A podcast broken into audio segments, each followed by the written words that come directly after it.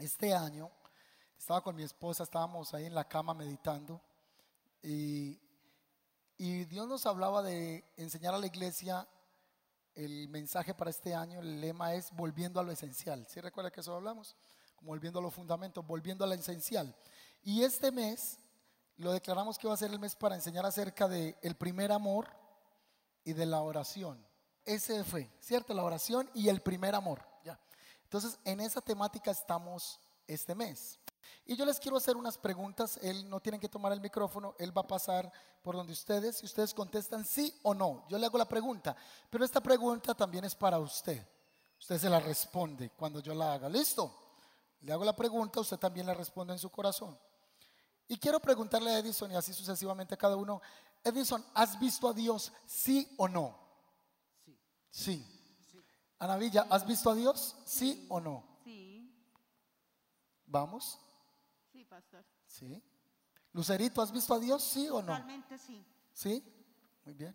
Sí. Sí. Últimamente lo estoy viendo mucho. Y, y antes no. Antes no. Bueno, ahora devuélvase desde allá. ¿Ha visto a Dios físicamente? ¿Sí o no? No. Vanessa, ¿has visto a Dios físicamente? No, pero sí. No, pero sí. Siguiente, Lucero. Lucero, ¿has visto a Dios físicamente con tus No. ojos? Muy bien. Siguiente. No. Siguiente. No. No. No. Cojamos desde Edison. ¿Se puede amar a alguien que no se ha visto? Se, escuche bien la pregunta. Sí. Espere. ¿Se puede amar a alguien que no se ha visto? Si yo le digo, mire, hay una rusa de 21 años que está enamorada de usted. O sea, si es rusa, ya estoy enamorado. No, no, no, no. Si usted no lo ha visto, usted no sabe quién es la tipa o el tipo, y usted le dice, nunca lo ha visto, se llama, pongámosle un nombre. Si le pone un nombre, bueno, se llama Marco Antonio y, y la suya se llamaría Laura Pascali, no sé. Y a usted le dice, usted está enamorada de ella, ¿se puede amar a alguien sin verlo, sí o no? No. No.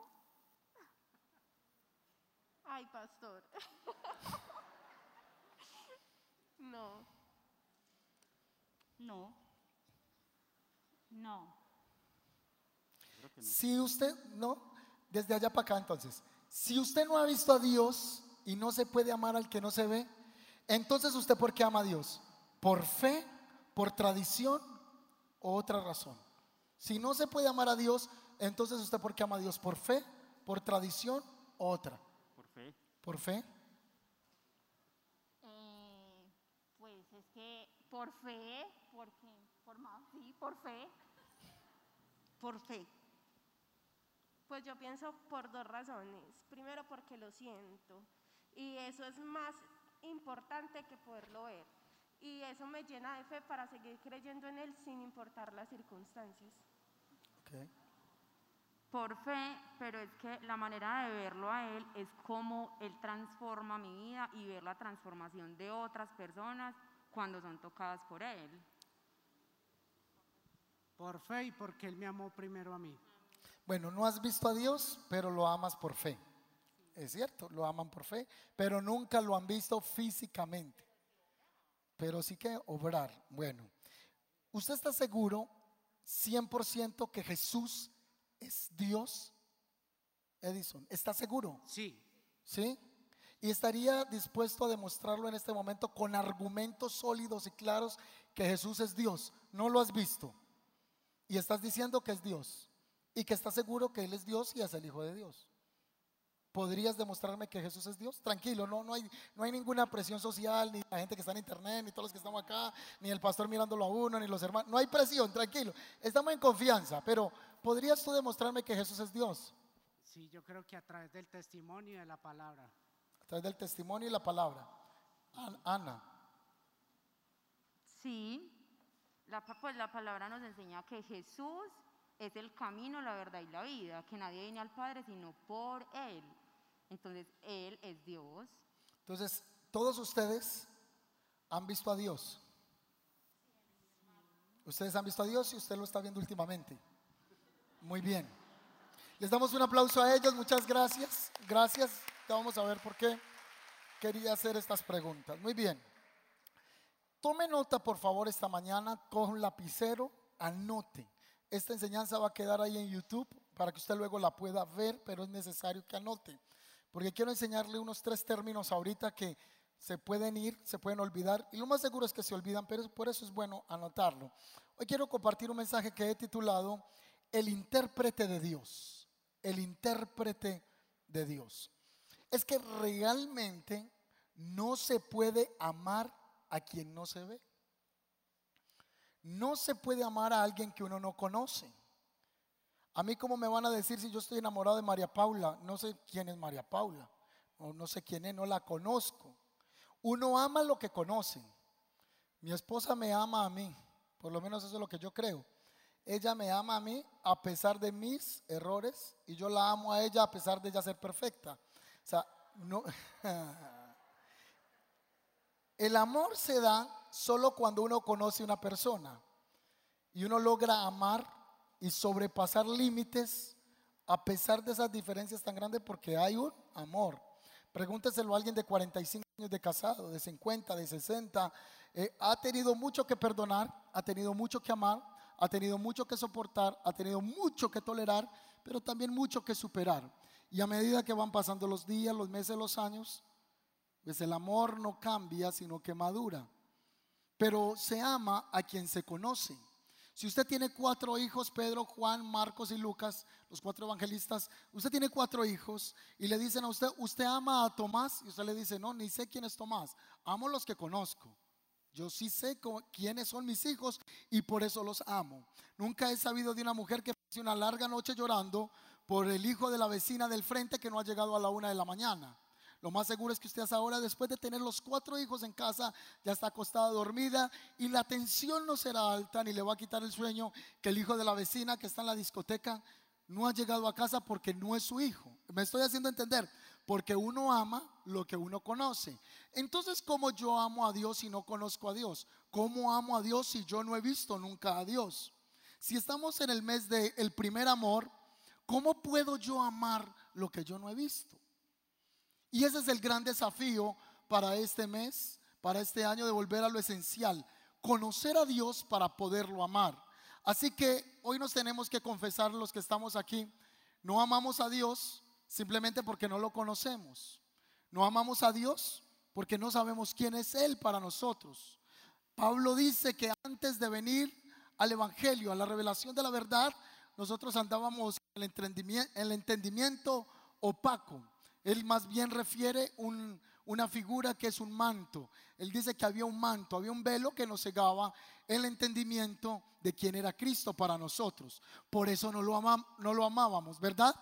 Ahora, estamos en la fe y no quiere decir que porque tú y yo hayamos tenido situaciones eh, X en nuestras vidas, no amemos a Dios. Por eso Juan dice que si pecamos, abogado tenemos para con el Padre. Porque nosotros tenemos que estar haciendo ese reconocimiento de pecado en nosotros. Pero vamos a ir amando a Dios más intensamente a medida que lo conocemos. Hasta ahí me estoy haciendo entender. Si usted coge el Evangelio de Juan y se lee desde el capítulo 1, o lee el capítulo 1, el versículo 19 en adelante, todos los que están aquí sentados, pero que tienen la mente por allá en, los pollos que se le quedaron en el corral, ojo, eh, traten de tener la mente aquí en la palabra. No sé cuánto les ha pasado, paréntesis, que uno está escuchando la predicación uno dice, ay, la gallina, ¿será que se orinó o no orinó? Uno está pensando en lo que tiene que hacer la semana. Mañana tengo que llamar a un proveedor, ¿verdad? Uy, no pague los servicios, deje la canilla abierta. Atención para que podamos comprender el mensaje. Si usted coge San Juan, el capítulo 1, y coge a leerlo desde el versículo 19 en adelante y termina todo el Evangelio, usted va a ver que Juan se esforzó por demostrar que Jesús es el Hijo de Dios. Ese es su énfasis. Pero si usted luego de leer todo el Evangelio de San Juan, coge el capítulo 1 y lo lee hasta el versículo 18, esos 18 versículos resumen todo el Evangelio de San Juan. Los primeros 18 versículos de San Juan resumen todo el libro. Pues yo hoy voy a predicar un tema solo de un versículo bíblico y lo vamos a fraccionar en dos puntos. Voy a predicar de Juan capítulo 1 versículo 18. Juan 1 18. vamos a leer qué dice Juan 18. Recuerde que el tema hoy es el intérprete de Dios. Verso 18. A Dios nadie lo ha visto nunca. El unigénito que es Dios y que vive en unión íntima con el Padre, nos lo ha dado a conocer. Ese es el versículo 18. Lo leo otra vez. A Dios nadie lo ha visto nunca. El unigénito que es Dios y que vive en unión íntima con el Padre, nos lo ha dado a conocer. En este pasaje yo encuentro dos afirmaciones. Número uno, el Dios invisible. Dios es invisible. Y lo número dos, el que lo hace visible. Nosotros adoramos a un Dios que invisible. Ahí míralo en el pasaje. Pero en la parte B dice que hay quien hace visible a Dios. Así que vamos a entrar a estudiar primero al Dios invisible, al Dios que nadie ha visto nunca. La mente por sus propios esfuerzos solo puede imaginarse a Dios, pero lo finito hasta es imposible formarse un concepto de lo infinito. Es que no se puede poner el océano completo en un vaso. Puedo poner parte del océano en un vaso, pero no puedo poner todo el océano en un vaso. Cuando usted vaya a la costa se lleva un vaso y hace el ensayo. Usted llega a la playa y toma el agua y va donde la esposa y le dice, mira, aquí tengo el, el mar, pero tienes parte del mar, pero no tienes todo el mar. Así que nosotros tenemos a Dios en nuestro corazón, Él vive en nosotros, pero tenemos parte de revelación de Dios en nosotros, porque Dios es grande. En el antiguo pacto, sí es verdad que Dios se le manifestó a Moisés en, en Génesis capítulo 3, dice que había una zarza en el desierto y que Moisés la vio y habló con Dios cara a cara. Es verdad que Gedeón vio a Dios. Es verdad que muchos hombres, Isaías, Jeremías, Ezequiel, tuvo experiencias con Dios, pero eso no quiere decir que ellos vieron a Dios, porque a Dios nadie lo ha visto. Vieron una parte de la manifestación de Dios, pero no vieron a Dios en toda su manifestación de omnisciencia, omnipresencia y omnipotencia. ¿Me estoy haciendo entender? Nadie ha visto a Dios en su plenitud. En el Antiguo Testamento, esas apariciones parciales son conocidas como teofanías, intervenciones de Dios en la historia del hombre.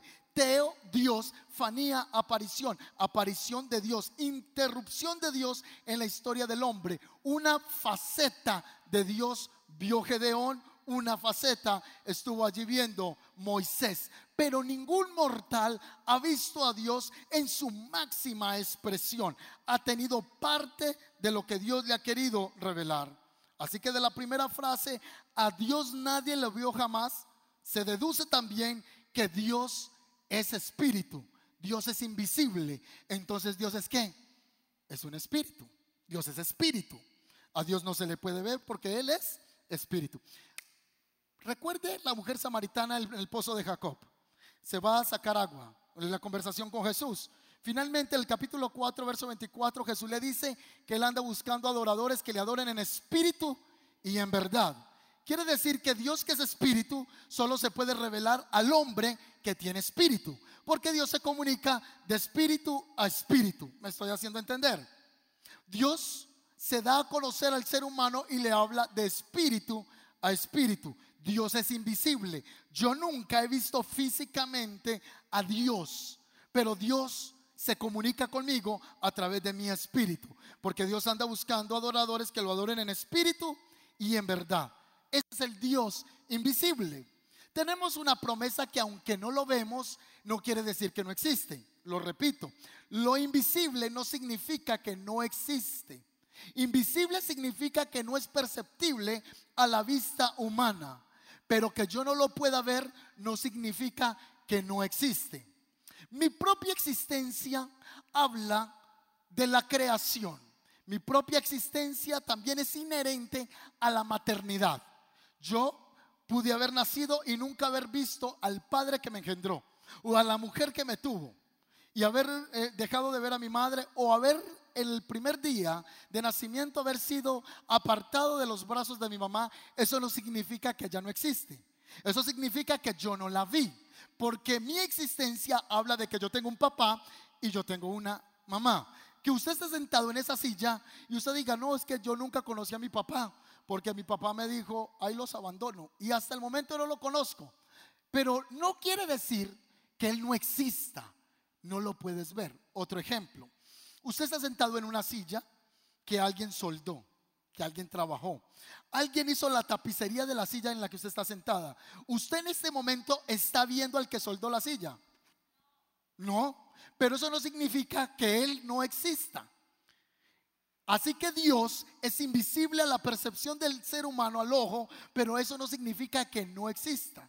Por eso la palabra dice que donde hay dos o tres congregados en su nombre, allí está Jesús o allí está Dios. Aunque esta mañana no vea a Dios en este lugar, eso no significa que Dios no está en este lugar. Dios es espíritu y Dios está en este lugar esta mañana. ¿Cuántos dicen amén? Si va a aplaudir al Señor, apláudalo. Eh, Ahora, hay una bella ilustración de una historia de una mujer llamada Helen Keller. Yo no sé si usted ha escuchado de ella. Hay un libro acerca de esta mujer y ahora mismo ya va a aparecer en pantalla. Helen Keller. Esta mujer nació siendo ciega, sorda y muda. Ella es conocida también por haberse graduado en artes especializadas a causa de su inteligencia, siendo sorda, ciega y muda. Claro que nosotros diríamos, pero ¿cómo lo hizo? Ahora, no solo en la realidad de sus hechos, sino también en la verdad abstrata. Se dice que su maestra habría creído que sería algo imposible, imposible, enseñarle a una mujer ciega, sorda y muda acerca del amoroso Espíritu de Dios. Así que la profesora un día se determinó se desafió en enseñarle a Helen Keller de la existencia de Dios. Helen Keller tenía solo 14 años cuando su maestra siente ese esfuerzo de hablarle del amoroso Dios y de su infinito amor. Lo único que tenía recurso la maestra para enseñarle era el tacto de Helen Keller.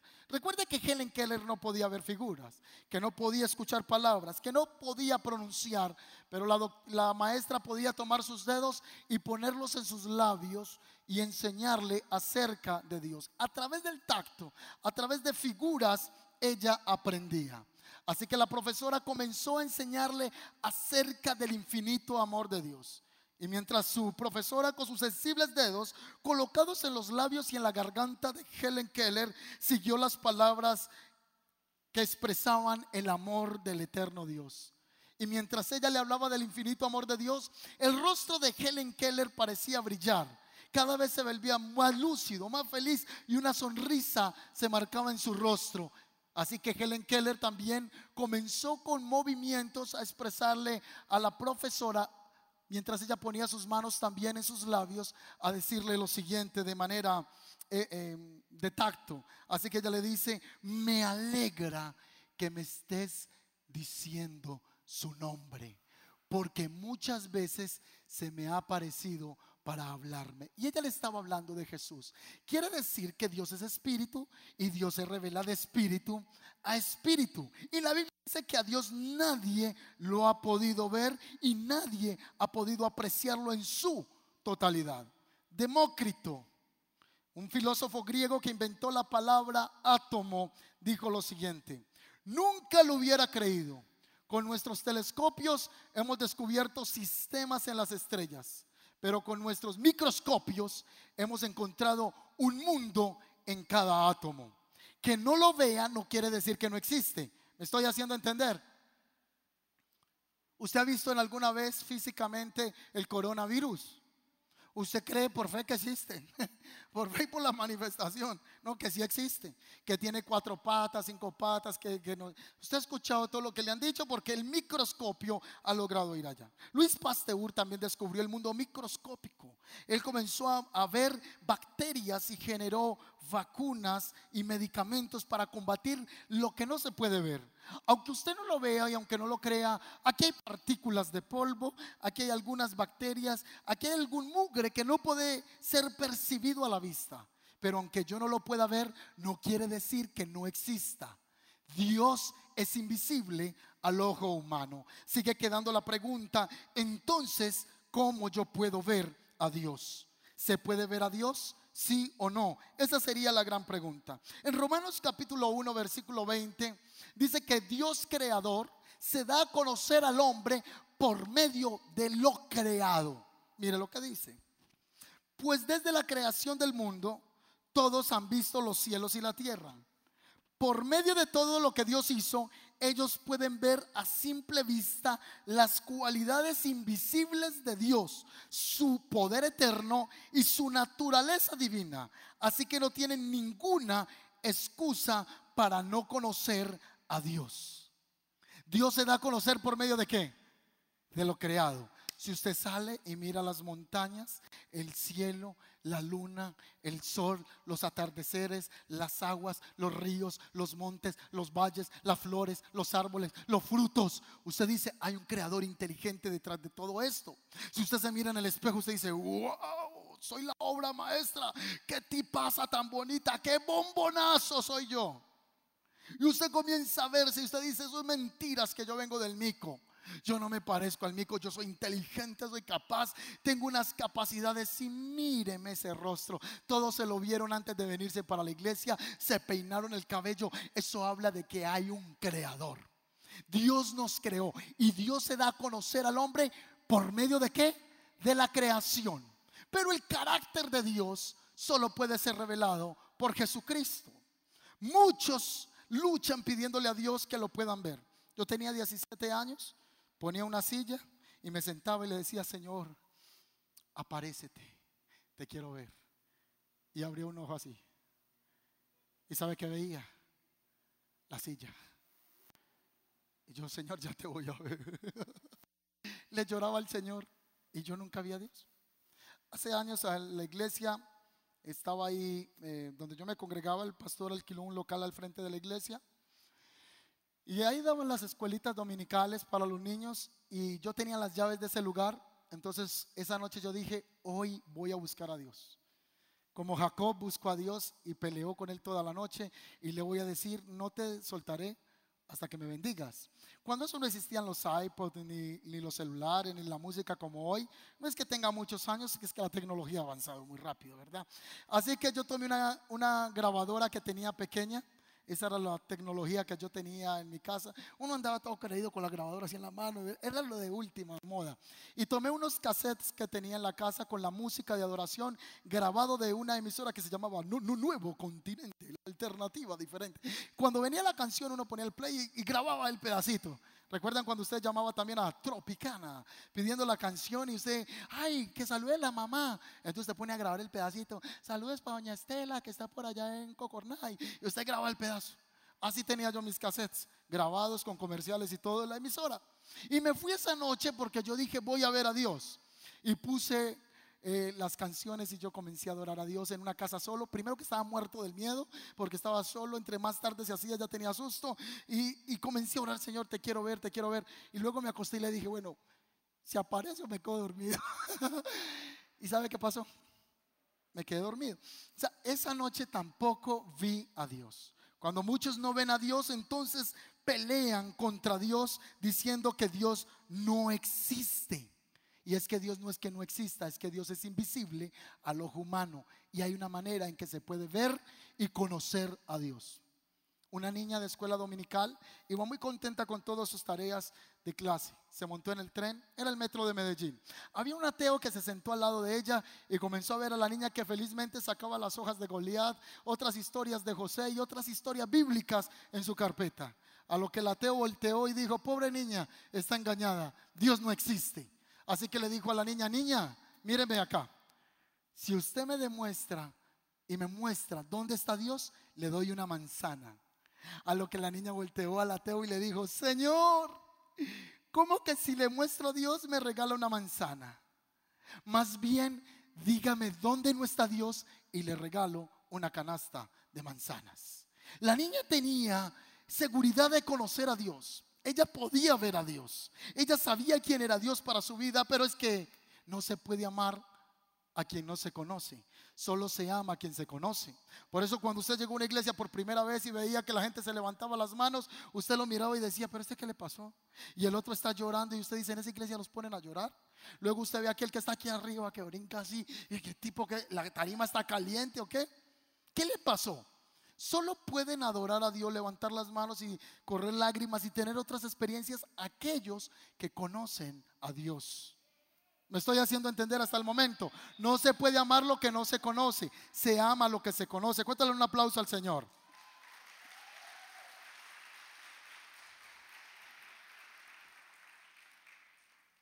Él es el único, dice Primera de Timoteo 1.16, anote ese pasaje bíblico, Timoteo 1.16. Él es el único que nunca muere y vive en medio de la luz brillante que ningún ser humano puede acercarse a él. Ningún ojo humano jamás lo ha visto y nunca lo hará. Que a Él sea todo el honor y poder para siempre. Amén.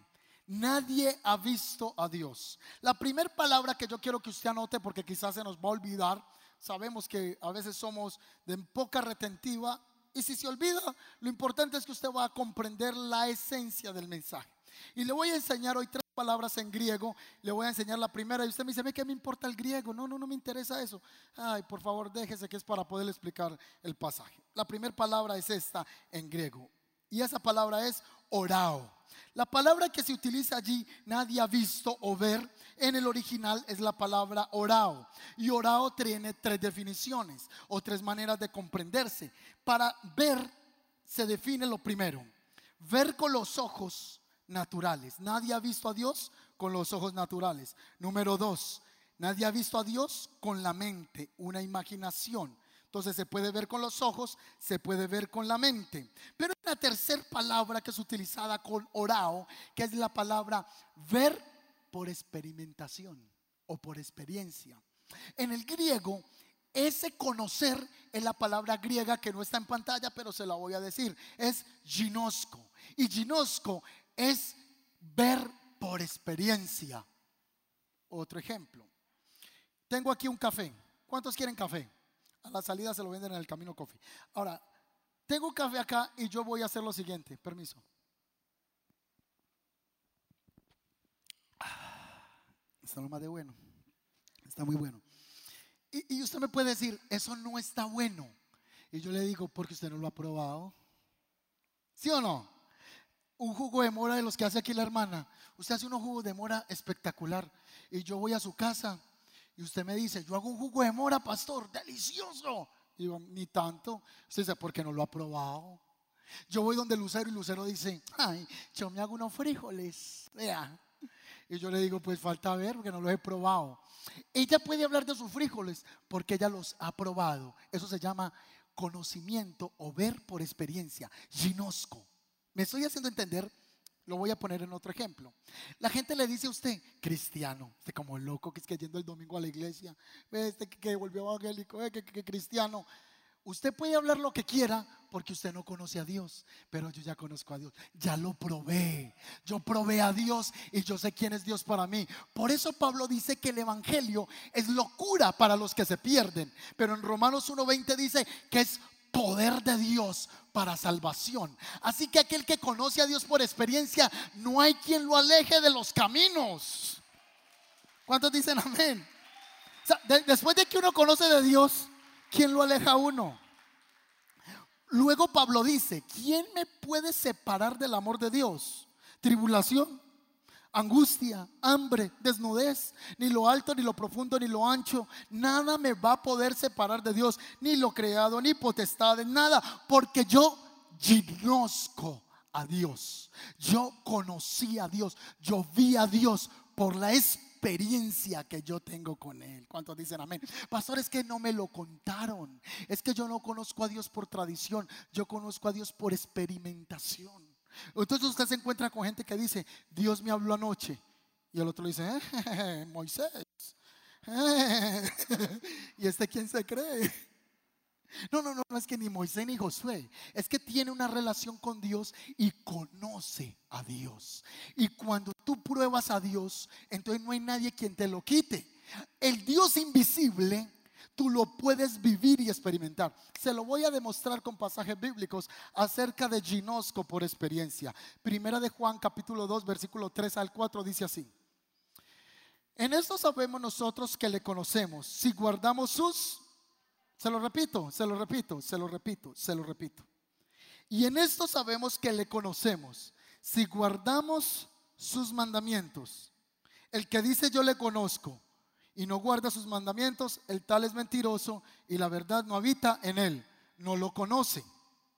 Entonces no se sienta mal cuando usted está en la empresa, en el colegio, en el barrio, en la universidad, en el círculo de amigos, y que, ay, ve que cristiano, uy, mira, ve que, que con la Biblia, entonces ya responde el pastor y la burlas. Él puede hacer lo que quiera y ella puede burlar lo que quiera porque no conoce a Dios.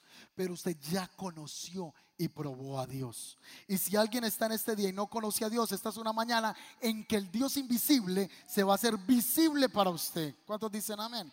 Primero de Juan 4, 7, 8 dice, amados, ah, mire, hasta Juan dice también, hay hermanos que dicen, no, a mí no me diga amado, mi nombre es Carlos, Carlos Paulo, no sé. Bueno, amado, es que la palabra Juan también significa amado.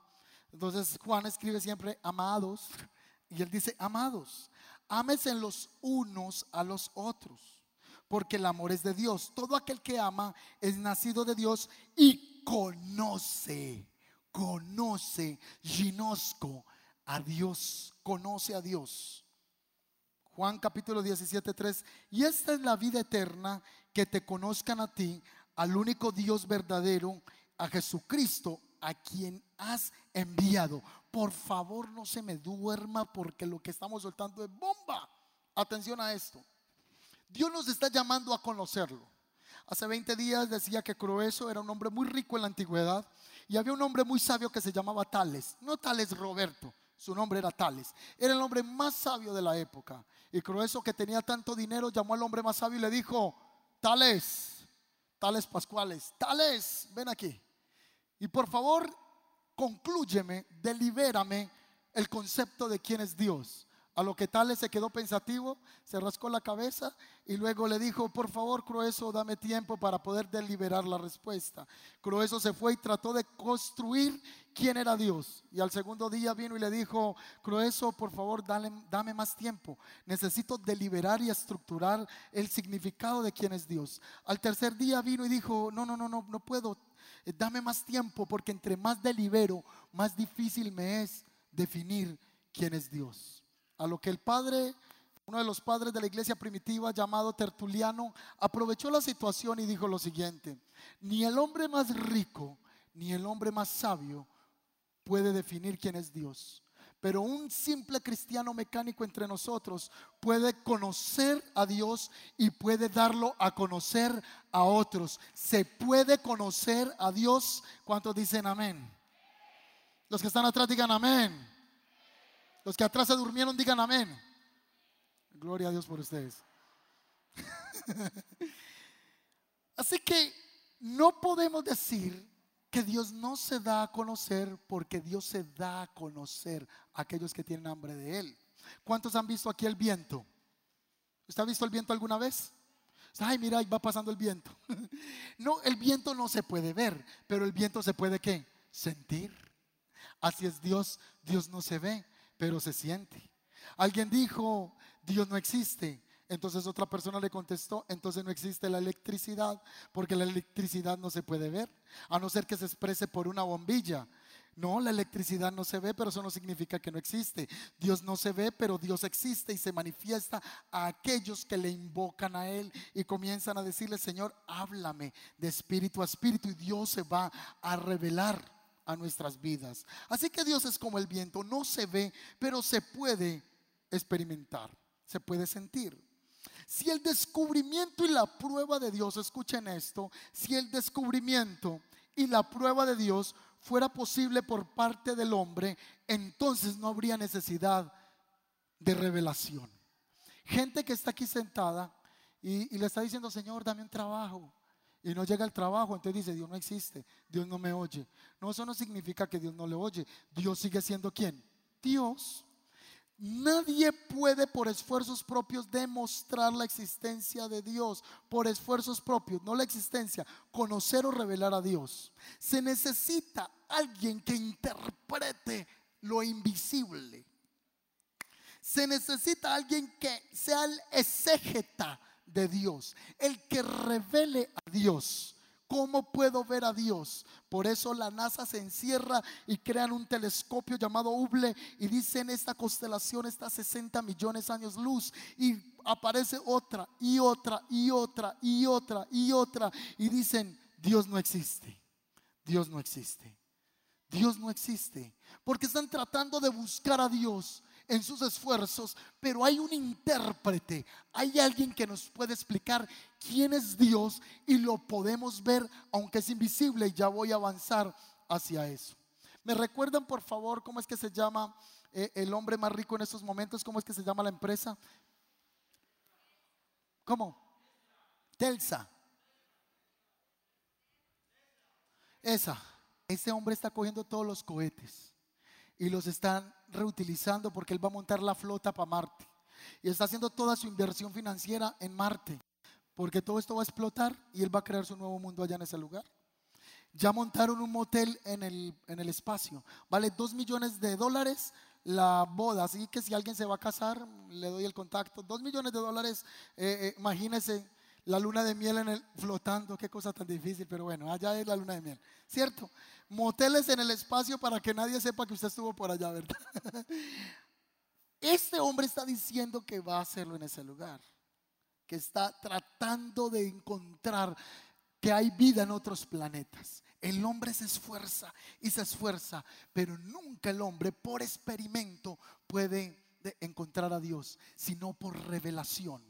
Entonces encontramos, me ayudan por favor ustedes que están tan conectados, acabamos de hablar de Juan capítulo 1 versículo 18, la parte A, y dijimos que Dios es invisible, que Dios no se puede ver con los ojos naturales, es invisible. Luego hablamos de tres maneras de ver, ver con los ojos, ver con la mente y ver por experiencia. Nos quedamos entonces que vemos a Dios por la experimentación, que la experimentación ginosco, pero que para poder ver a Dios se necesita quien interprete a Dios. Esa sería la parte B del pasaje. Mire lo que dice el pasaje bíblico. El unigénito, Hijo de Dios, que vive en unión íntima con el Padre, nos lo ha dado a conocer. Así que únicamente por medio de Jesucristo podemos darnos cuenta quién es Dios Padre. Se lo repito, únicamente por Cristo se conoce al Padre. En otras palabras, si usted va a una iglesia 10 años y no le hablan sino de plata y de dinero, a usted no le están revelando a Dios. Y usted no, es una iglesia feliz y que aprendiste hoy las cinco escaleras del éxito para triunfar. Y créame que aquí vamos a dar charlas de emprendimiento, de crecimiento, de negocios. Pronto vamos a tener un grupo de, empresarios que, estén apoyando el, el, proceso de crecimiento de otros, pero, pero si no se habla de Cristo, a mí no me están presentando el Padre. Y sin el Hijo no hay vida eterna. Porque el Hijo es el camino al Padre. Jesús dijo, yo soy el camino, la verdad y la vida. El que no tiene al Hijo no tiene la vida, no tiene al Padre, no conoce al Padre. Si usted va a una iglesia donde no le predican de Cristo, usted no conoce al Padre. Por lo tanto, usted es un religioso o yo soy un religioso tradicionalista que va a una iglesia, pero no conozco a Dios. Así de sencillo. El unigénito, el que conoce al Hijo, conoce el papá. Así que si no conoces a Cristo, no sabes quién es el papá, quién es nuestro Padre. Dios se da a conocer por Cristo. Solo podemos saber cómo Dios es Padre por cómo se conduce con el Hijo y cómo el Hijo se relaciona con el Padre. Dios es conocido por Cristo. Le voy a enseñar la segunda palabra, aunque se le olvide al salir de este lugar. Lo importante es la esencia. Y es la palabra unigénito, lucero. Unigénito no es la palabra adecuada que se debió haber puesto ahí en la Biblia, en la traducción. Porque el original, el original es esta palabra que va a aparecer ahora mismo en pantalla y es la palabra monogenes. Monogenes es la palabra que aparece ahí. ¿Qué quiere decir monogenes? Entonces ya vimos que a Dios solo se le puede ver por experiencia. Se le puede ver por experiencia. Y que ha sido dado a conocer por monogenes, que es la palabra original ahí de unigénito. ¿Por qué no la palabra unigénito es la palabra adecuada? Porque unigénito tiene tres conclusiones. Número uno, hijo único, como lo dice en San Lucas, que no tenía hermanos. Número dos, para eh, unigénito, único en su especie. Y número tres, único, pero de la misma sustancia. Jesús es de la misma sustancia del Padre. Jesús es Dios hecho hombre. Jesús no es un hombre. Jesús es Dios expresado en la tierra. Por eso Felipe le dijo a Jesús, muéstranos al Padre. Y Jesús le dijo, pero Felipe, ¿cómo me pides que te muestre al Padre? El que me ha visto a mí, ha visto al Padre. Jesús es el monogenes ¿Por qué monogenes? Porque esta palabra es una palabra compuesta que es, la palabra monos, que significa solo. Y la palabra genos, que es raza, linaje, familia. ¿Qué quiere decir entonces esto? Que Jesús es del mismo linaje de Dios el Padre. Jesús es el monogenes. Por eso la Biblia dice que el que ha visto al Hijo ha visto al Padre. Que Jesús en la imagen visible de lo invisible. El que ve a Jesús ve al Padre. Monogenes. Así que la traducción allí debiera decir es el que es de la misma esencia. Y quiero explicarme un poco más. Miren en esta pantalla ahora mismo el, el palacio de Rospigliosi. No sé cómo lo pronuncié, pero lo dije. Ya estoy como el presidente, pero bueno. El palacio Rospigliosi. En este palacio que está en Roma, ¿sí lo están viendo ahí? Ese es el palacio. Este palacio tiene una cantidad de pinturas exquisitas por grandes artistas. Cuando uno entra a esos palacios, uno se va a encontrar al interior algo como lo que viene en la siguiente imagen, unos artes increíbles. Eh, ya viene la imagen, viene, viene, viene, llegó. Ahí está la imagen. Entonces cuando llegan los grandes pintores, entran a ese lugar y veo, oh, qué interesante. Sí. Usted sabe que usted va a una casa y no sabe de pintura y usted dice, ay, qué cuadro, esa textura. No, no sabe nada de eso, ni quién lo pintó, ¿cierto? Y le dicen, ¿el cuadro cuánto vale? 30 millones. 30 millones, ¿con qué lo hicieron? Pues, con oro. No, es que es de tal artista. No, pues se lo había hecho mi papá en 100 mil pesos. No conoce. Allá van los grandes escultores y pintores. Este no es el interior de, de ese palacio. Pero estoy poniendo un ejemplo de cómo son los artes internos que hasta en el techo hay artes. Entonces mire cuando entra una persona allá, como empieza, oh, interesante, oh. Una hora con el cuello así, usted sabe cómo termina uno. Necesita cuello ortopédico y un mico tremendo porque, ay, oh, y se distorsiona la imagen. Entonces todos los artistas llegaban allá y usted podía entrar a ese palacio y veía que todos eran, oh, interesante los lienzos y, dos, y dele, y dele. Entonces hasta daba vértigo. Así que, uy, me dio vértigo aquí ya. Hasta ese punto estaban los escultores y artistas. Entonces el dueño del palacio sabe qué hizo. Ah, dijo, no, yo no quiero ver más que los artistas estén así. Les va a dar más vértigo y ya van a dañar el, el cuello. Entonces mandó a poner un espejo en el suelo. Entonces la gente cuando entraba ya no tenía que mirar así.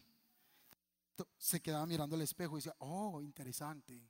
Oh, tremendo arte. Ah, sí, el espejo. Eso hizo Jesús.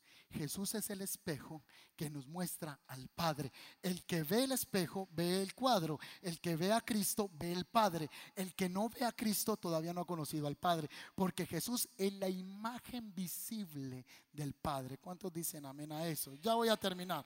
Ya voy a dejarlos.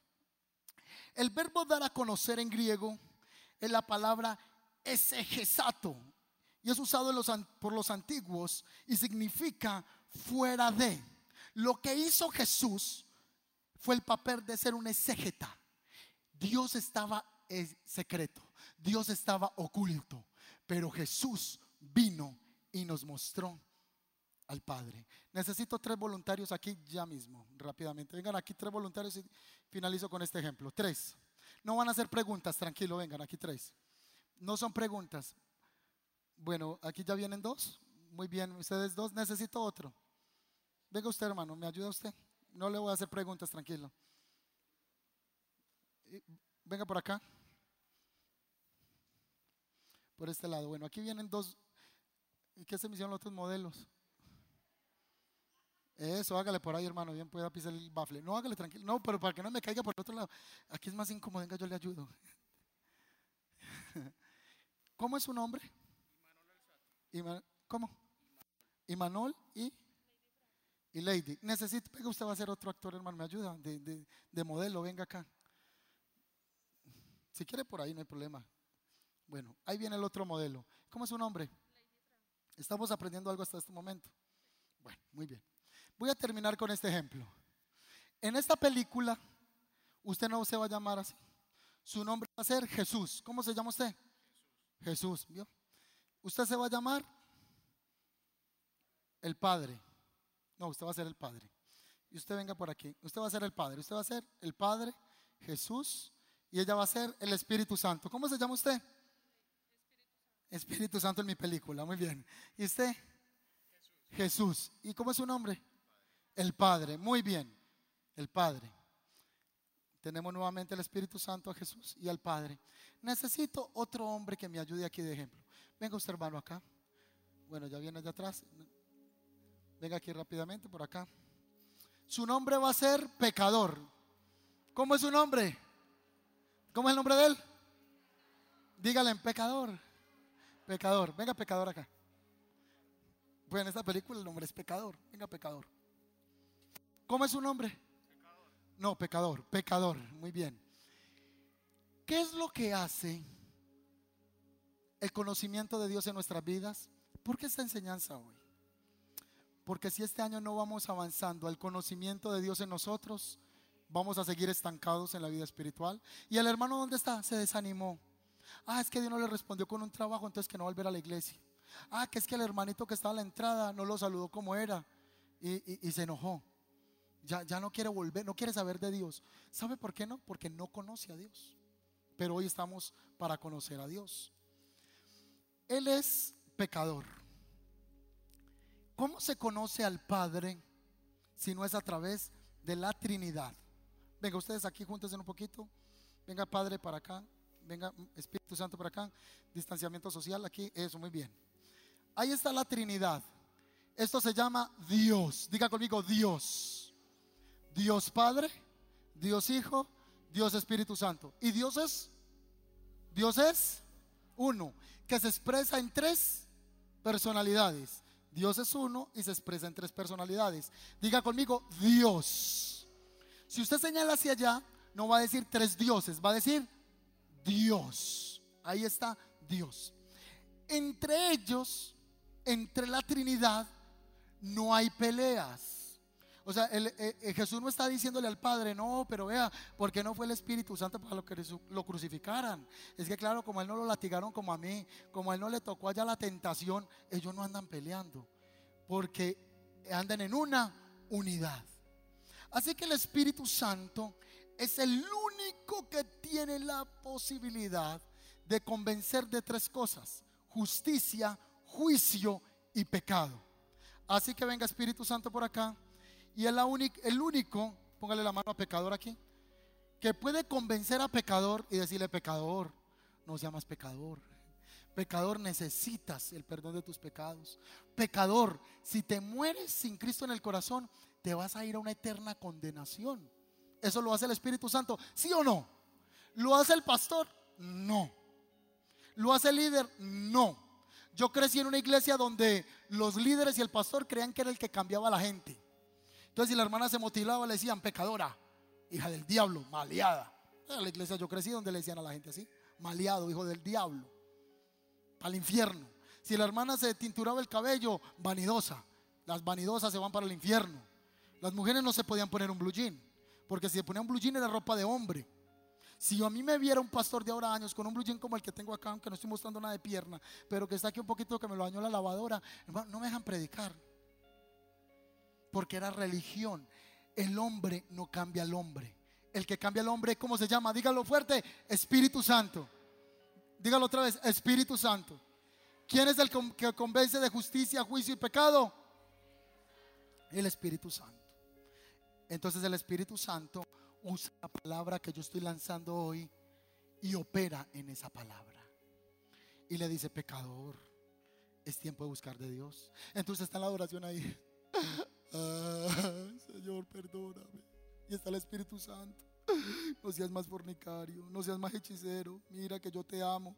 Deja el amante que tienes hace tres años en secreto. Deja de estar robando, que te estás robando toda la plata en el trabajo. Deja de estar robando aquello. El Espíritu Santo lo convence. Dice, sí, Señor, te pido perdón.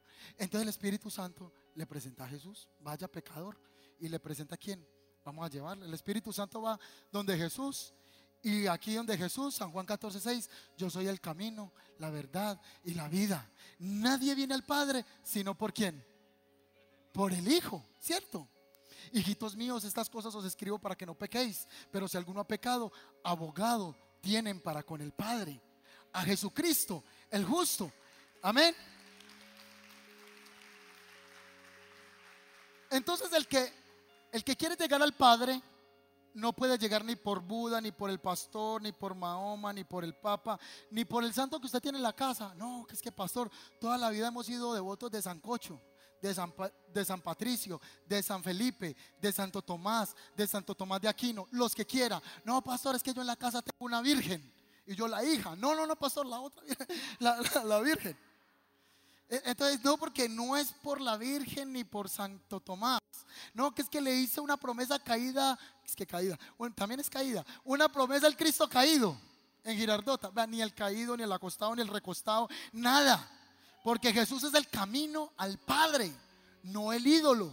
El Salmo dice que los que adoran ídolos eh, no pueden tener el entendimiento de Dios, porque los ídolos son, eh, tienen ojos y no pueden ver tienen manos y no pueden palpar, tienen pies y no pueden caminar. Semejantes a esos son los que lo adoran, dice la Biblia.